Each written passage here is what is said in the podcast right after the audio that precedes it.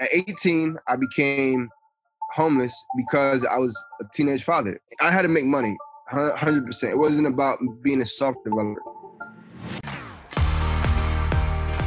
From Grindstone Media, this is Nebraska Made, a narrative journey through the lives of Nebraska's most inspiring business leaders. We unpack the intimate details of how our guests navigated obstacles and built their companies in pursuit of the good life. I'm JT Martin, and today we hear from Joshua Armah, serial entrepreneur, venture capitalist, and the catalyst for the Nebraska chapter of the Founder Institute, the world's largest pre seed startup accelerator.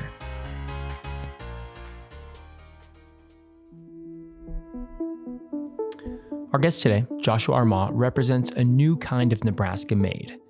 Joshua's journey as a young mind in artificial intelligence and blockchain technology has taken him all across the country, from New York City to Silicon Valley to Atlanta, he was introduced to the startup ecosystem here in Nebraska and immediately recognized its potential and upside, and he's decided to make it his home. Joshua was remote at the time of this interview, so you'll have to excuse the audio quality just a little bit, but you can bet that he's still very present here and invested in Nebraska. I'm from Atlantic City, New Jersey. As a kid, I was involved in a number of things. I think uh, growing up in New Jersey, I was privy to being close to Philadelphia, New York. So I was always able to go and visit those places. I also part-time lived in New York because of my father. So uh, my mom had me in a lot of STEM education as a kid. And also, even though they're going through a lot of stuff right now, which I never had anything to do with, I was a part of the Boy Scouts.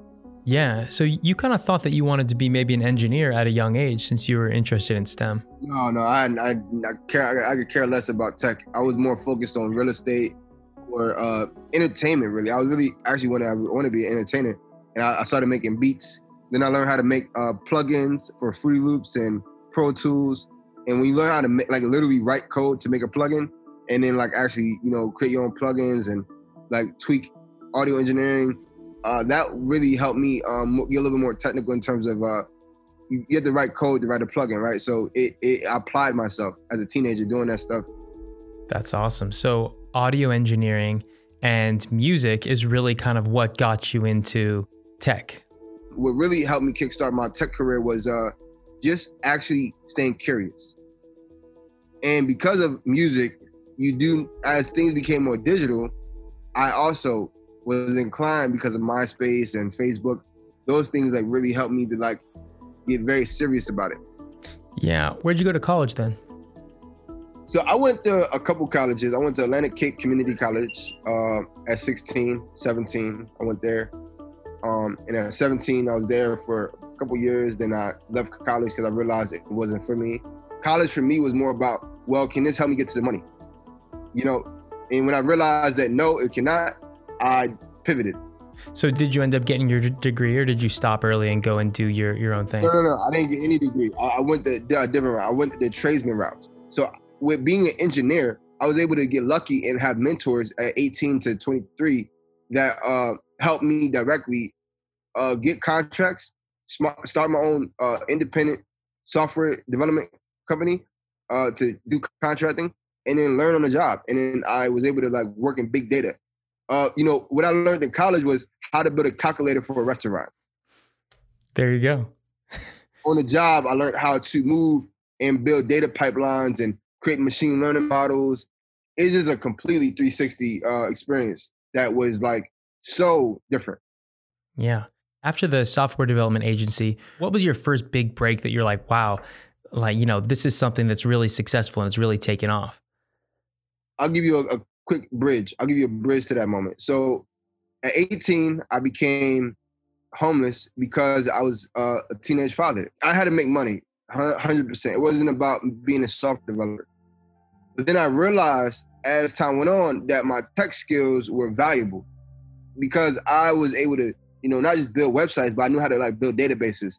I knew how to work, uh, you use Java and write in Java, right? I was pretty much uh, picking up gigs doing on-premise contracting.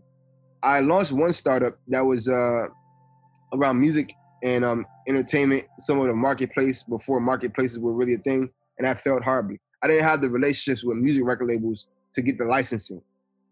You need that in order to service the music.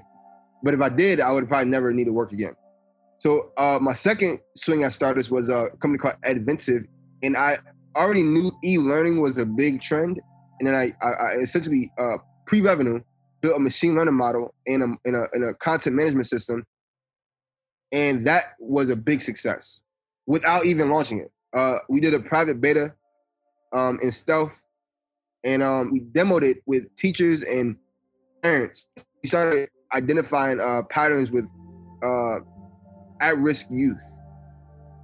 So we had like these uh these these icons where you could like thumbs up something or thumbs down or heart it, and basically through that you would uh indicate what you liked and didn't like, and we would show people auditory content, visual content, and then kinesthetic interactive uh, content where you would like solve a quick quiz or something or do like little challenges in the in the app. And when we did that, we were able to identify the trends in a student that was a kinesthetic learner, auditory learner, and uh, visual learner. And that really helped teachers map their curriculum to certain students that may not have been performing well. I mean, it was a, like a big breakthrough. But um, because it's in stealth mode, we didn't go uh, very far. And I was actually approached by uh, another firm that wanted me to just buy the IP. So they, they, they did that. That's great. So you kind of have all of these little projects going at the same time, and and and some of them start hitting at age 21. Yeah, I mean, at 2021, Adventive was my first success that uh, helped me learn that there's a you know acquisitions is a thing, and then I did my research. I'm like, oh wow, people are selling their companies for hundreds of millions of dollars or billions of dollars, and I kind of felt like I was stupid because I'm like, oh, I should have held on to that. So Joshua sells his IP, short for intellectual property, and makes his first successful exit from Adventive at age 21. The acquisition price was in six figures, so it wasn't exactly retirement money, but it was enough for him to invest back into himself and a few other ventures and get some momentum. What he didn't know at the time was that he was about to face a tragedy that would drastically change his path. And not too long after that, I actually got in a car accident where I became blind in my left eye and had like, uh, you know, many microfractures in my skull. And then I was put out of work for about two years. Um, but because I knew how to code, this is when coding, you know, at the time I was just contracted. Think of it like, you know, uh, a freelance photographer, right? They may work at a, at a job and then do freelance photography and contract with clients. That's that was that's what software engineering was to me. Software development was just, hey, I contract, I have some mentors, I can get a gig whenever I want it. I don't have to really worry about too much. Let me, I'm always keep this skill. When I was 21, that was a very trying year for me. So even though I had some successes, I also almost died again. So Joshua suffers from severe retrograde amnesia after a car accident that almost took his life. He spends the next two years traveling back to his hometown just to try to piece together memories of his childhood. In the meantime, he writes a book called Success Over Everything and goes on a book tour inspiring others who have faced similar adversity. He really finds his voice during those years and makes it his goal to make the world a better place. Wow, wow. And so people are probably inspired by you at this point. You know, you've you've been through really difficult things in your life. You've had success at a really early age and you have all these engineering skills that are super marketable. You have a chance to really impact your community and the, you know, the people around you. Yeah. Yes, yes, pretty much. And that's what I started doing. Um, so basically, um, to get to the point, there's a large part of my history I'm gonna skip, but basically, um, I was in Atlanta for some time. Went to, uh, you know, some very interesting uh, phases there. Launched another startup that didn't that didn't work out. And um, through my time in Atlanta, I actually re- learned about venture capital, and that's when I was like really adamant about venture capital. So then I moved to Silicon Valley to pursue it. And um, I did some. I still had to you know work and do other things, but um, through my time in Silicon Valley, I was able to launch my first impact investment firm, uh, which is Wiase Capital. And through that, we identify startup opportunities that we can invest in or match make with our, uh, you know, uh, partners. Okay, amazing. And where did you raise the fund for for Wiase? Uh, primarily, we raised our fund, and we're raising our fund still uh, through high net worth individuals and uh, mainly Silicon Valley and it's mainly been focused on um, people that care about social impact. So Joshua navigates his way into Silicon Valley venture capital and is doing a great deal to try to help strengthen underprivileged communities. And then, as fate would have it, Joshua came across Roger Kassenbaum, a retired science and computer programming teacher from Hebron, Nebraska. who made his own way out to California and serves as the COO of Exceed U, which is a startup boot camp that empowers students worldwide to create their own companies. So Roger, I met um, I met Roger through a colleague of mine who's a partner at our firm, and um, Roger actually was evangelizing Nebraska to me from a distance. He was sharing that, hey, Josh, you know, you have an amazing skill set, you have an amazing story. Nebraska needs more people like you here. They're looking for diverse uh, technical talent that could come in and be a part of this ecosystem and help to build it. So I visited Nebraska in 2019 and visited Roger in person because whenever someone says something like that to me, I fly out. You know, like I take that type of stuff seriously. And then uh, after after I visited Nebraska, I got a whole tour of the whole city of Omaha specifically. I didn't go anywhere else. And um, yeah, we just kept hitting it off. And he eventually became a venture partner at our firm, um, at our impact investment firm. And through that collaboration, um, when COVID happened, we actually, uh, I was looking for an alternative to California because to be, to be honest, uh, the pandemic really stressed a lot of resources, not in just California, but all over the country. And um, at the time, Roger's like, "Hey, come to come to Omaha." I'm like, all right, you know what? I will. So I rented a house for about six months, and um, yeah, that's what happened. And we and I ended up coming to Omaha, and that's how me and Roger have been working on a almost daily basis since then. Yeah.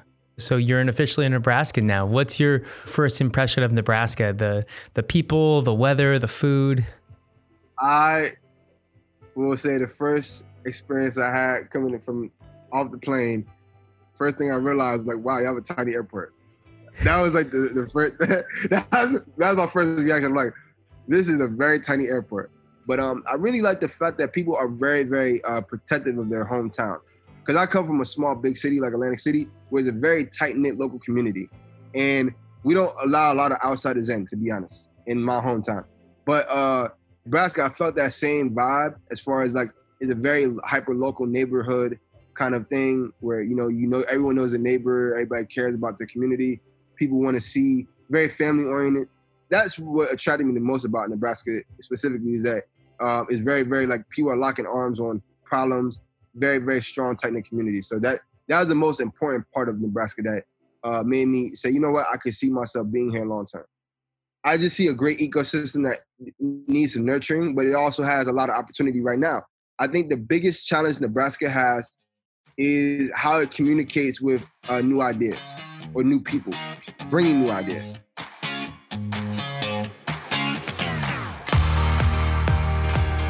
Today, Joshua is working with founders all across Nebraska and is helping to foster a landing pad for out of state talent like himself to bring new ideas and new skills. I'm JT Martin, and this has been a Grindstone production. Grindstone is one of the premier production and marketing firms here in Lincoln, offering everything you need to grow your business in 2020, from video and podcast production to social media management and media buying. You can learn more by visiting grindstoneagency.com. That's what everybody says when they first land here. They're like, "What is this place? Is this even, is this a bus stop or is this an airport?" I mean, it's convenient. You don't have to wait in long lines. So, I mean, that, that, that could be a plus, right?